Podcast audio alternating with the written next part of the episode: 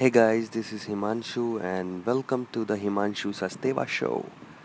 In this show, I share my perspective on stories happening around me, a little bit of life in general, a little bit of technology, a little bit of productivity and a little bit of traveling. Today's episode is about traveling and how it can help you be a better creative. I love traveling. I love exploring places where I have never been before, but there are also some places where I like going again and again. The feeling of going to a new place invokes a sense of excitement and adventure, but on the other side, going to a place where you have been before is a conscious decision which you make, mainly because that place invokes the feeling of happiness or calm or pleasure, basically the good feelings, right? Traveling also makes you be exposed to life which you have never seen before. Like when I went to Banaras last year, on the first evening itself, while strolling on the ghats, I saw multiple cremations happening at the same time. That was something I wasn't exposed to. It invoked the feeling of grief at first, but then eventually it forced me to think about life from the scratch.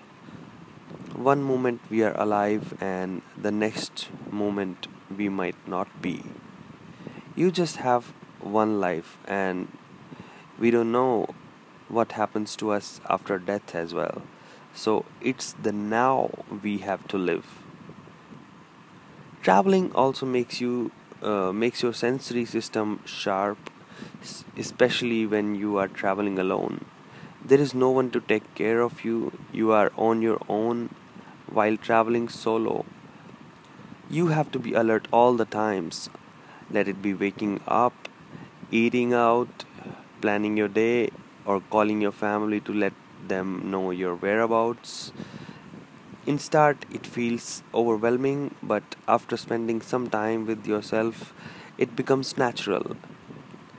You get to know about yourself a lot when you are traveling solo. Traveling also sparks creativity. I'm not just talking about photos which we take, but in everything. For example, being creative about how you pack your bags in a way that reduces the effort when you are getting back to your stuff while traveling, or probably using a newspaper in ways you didn't imagine, like using it as a plate, using it as a shade, using it as a duster or a sleep mask maybe, or the way you approach people for help, because not every stranger you meet while traveling is helpful. There are a million other ways and things you'll explore while traveling. If you are someone like me who like to document their experiences, you'll be able to write more while traveling.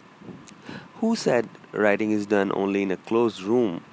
I've written while traveling in a rickshaw in Jaipur.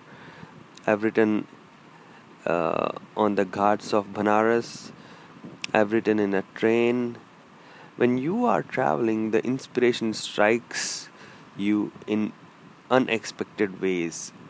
And I think you should not suppress those urges when they come, because it's in that very moment that piece of writing will make sense in your mind.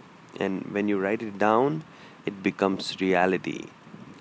As an artist or creative, that's what you should strive for. Making the pieces floating in your mind a reality. Thanks for listening. I'll talk to you in the next one.